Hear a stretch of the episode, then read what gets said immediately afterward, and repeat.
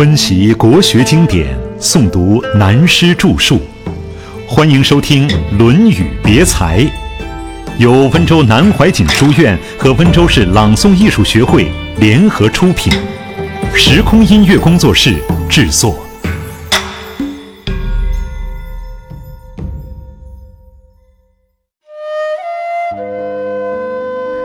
老鼠生儿的孝道。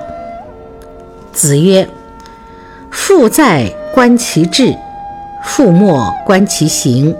三年无改于父之道，可谓孝矣。”讲到这里，我们要向前辈的某些儒者、理学家、读书人告个罪了。他们的解释又是错误的。他们说，看一个人。他父母还在的时候看他的志向，父母死了的时候看他的行为。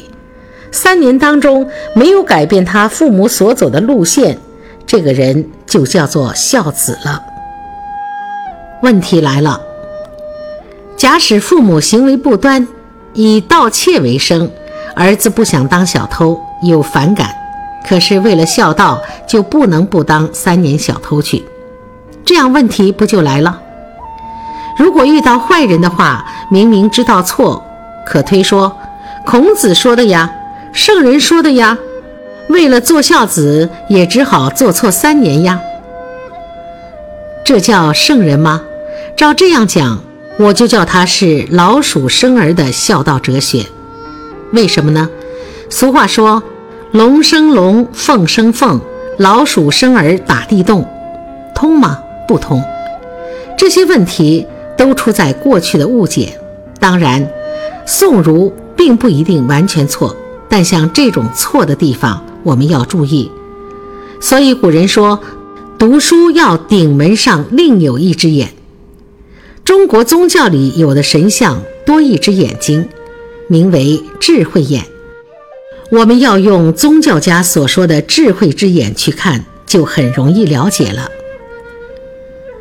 父在观其志的这个志，古人的文字志为意志之意，它包含了思想态度。我们都曾经做过儿子，都有这样的经验：当父亲师长的面前听到教训吩咐，口口声声称是，但背过身来却对着同学朋友做一个鬼脸，表示不听。所以“父在观其志”这话是说。当父母在面前的时候，要言行一致；就是父母不在面前，背着父母的时候，乃至于父母死了，都要言行一致，诚诚恳恳，非常老实，说不接受就是不接受。如果做好人，就要做到底。父母死了，与三年之内无改于父之道，说得到，做得到。经过三年这么久的时间，感情没有淡薄，言行一致，一贯做法，这就是孝子。无所适从的礼俗。下面讲做学问的态度。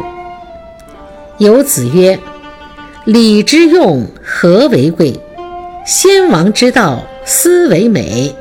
小大由之，有所不行。”知和而和，不以礼节之，亦不可行也。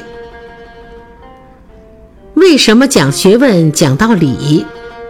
这个礼刚才提到了《礼记》，讲道理，感慨良深。我们知道，中国自称礼义之邦，现在很成问题。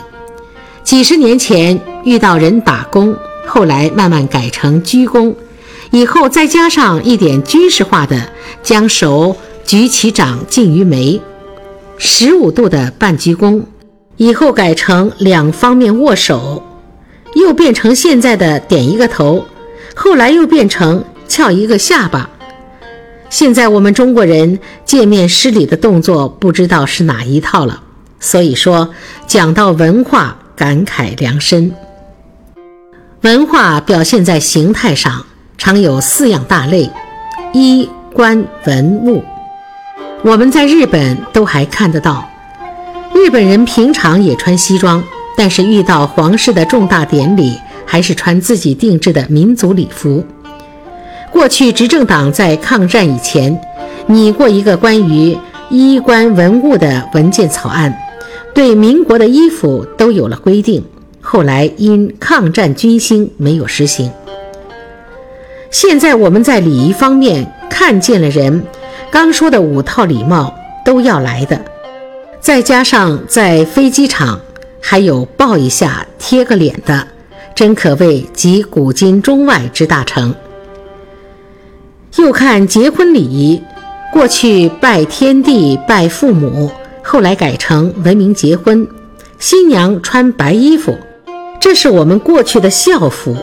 还有男宾相拉沙的花童，这叫文明结婚。再后来法律问题，写一张婚约盖两个章，还加上证人，大有为离婚做准备的味道。现在更简单了。跟外国人结婚的外国人穿上那种日本式的木托板就去结婚了，到法院公证处看看，什么怪样子的都有。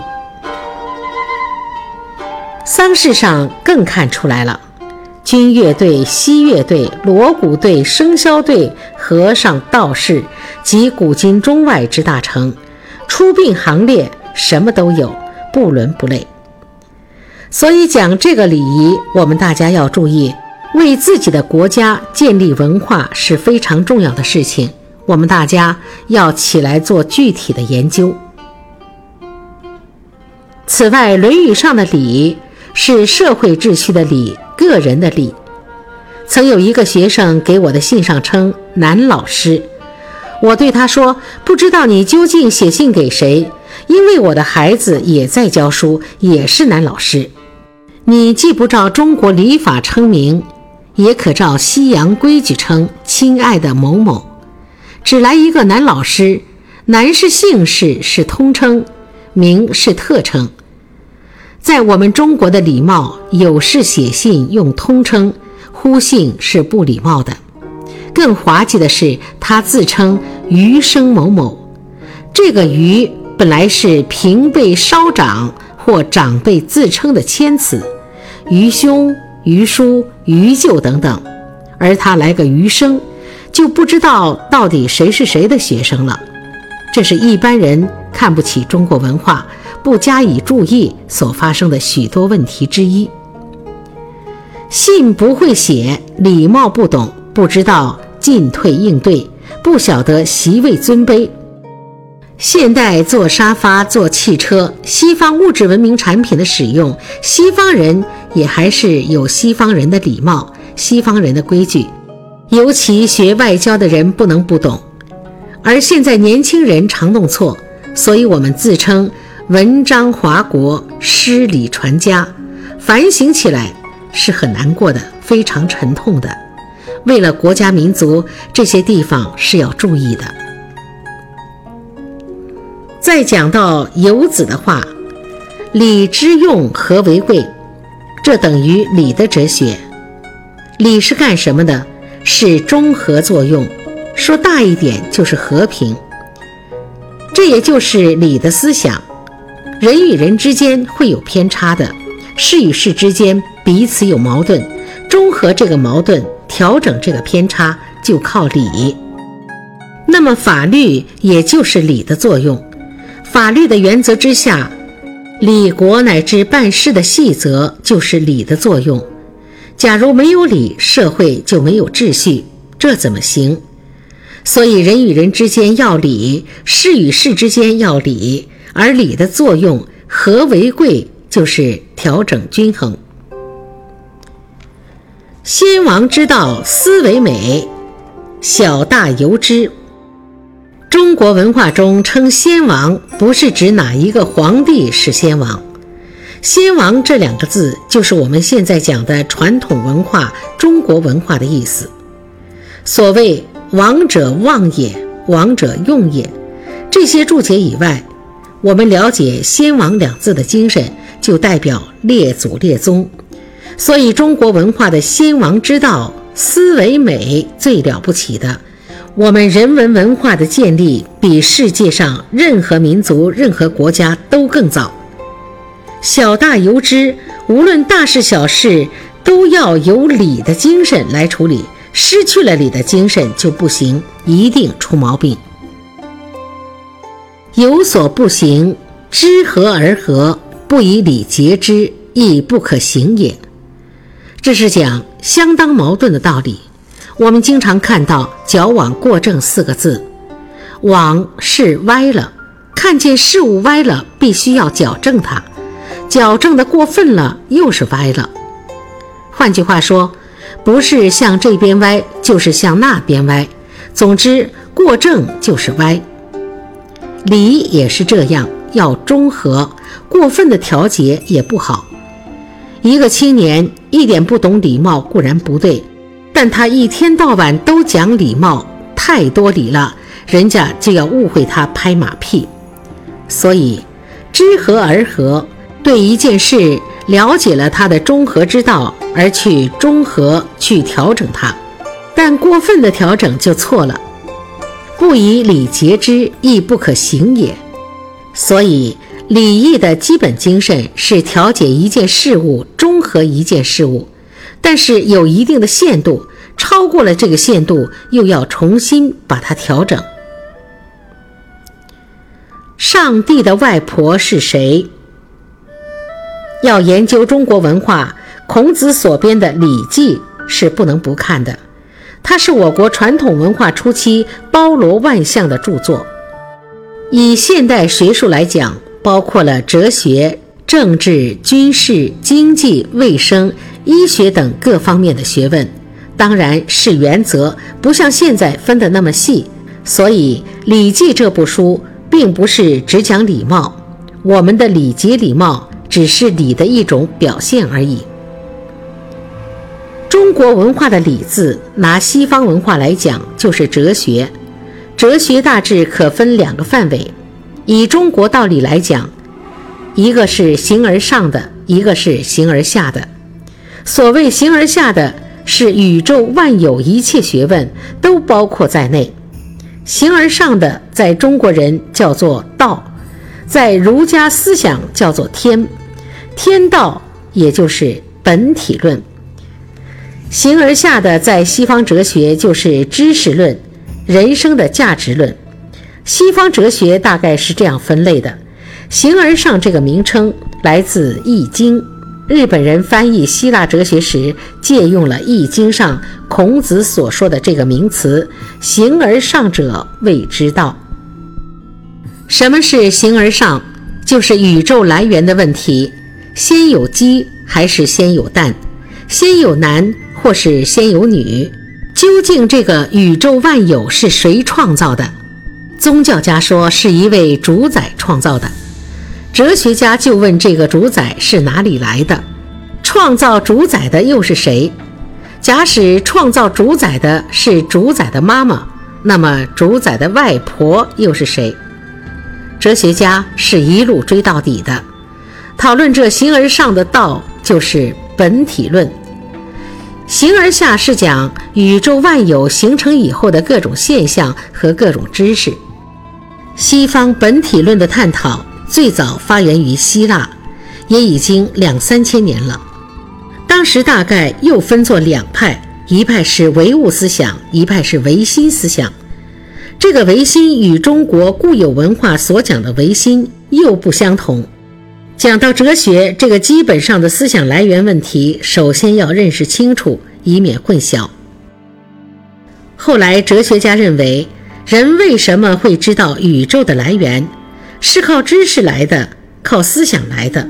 那么思想的本身是不是靠得住，就先要研究了。于是产生了知识论。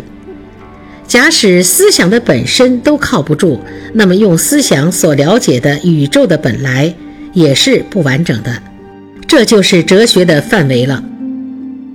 一直经历了上下几千年的这一学术，中国人根据日本人的翻译，叫它为哲学。另外一部分是人生哲学，研究人的价值问题。在西方哲学家看来，中国人没有哲学，至少过去中国没有像西方人一样追究宇宙的本体。像我们现在看到的，西方文化这个系统是很严谨的，他们的哲学思想最初是宗教，宗教只叫人信，而且是专制强权，绝不容许你怀疑。你想知道上帝怎么来的，但你不能问，只要信就得救。哲学家说：“你要我信可以，不过你要把那个幕拉开给我看看，我看到了以后绝对信。”这是哲学精神。后来因为哲学的发展，又形成了科学。科学家更进一步说，光看一下还是不行，我要摸到以后，我才相信的确有这个东西。所以，由宗教而哲学而科学是今日西方文化发展的步骤。中国人真的没有哲学吗？有，所有哲学是人生哲学，只讲做人伦理的道德，讲做人应该怎样。西方人认为我们没有哲学，过去我国的一些学者也跟着人家这样讲，是不对的。事实上，中国哲学思想都包括在《礼记》《易经》等书里面，而且最多了。不过需要大家努力整理。我国学者在这几十年来所整理出来的哲学思想还是不够的，太不够了，而且有所偏。这还要我们自己温故知新，多向这方面努力。现在我们讲的重点礼。不光是礼貌礼节，而且包括了形而上的哲学和形而下人生上的一切运用。因此，下面就接到这一节了。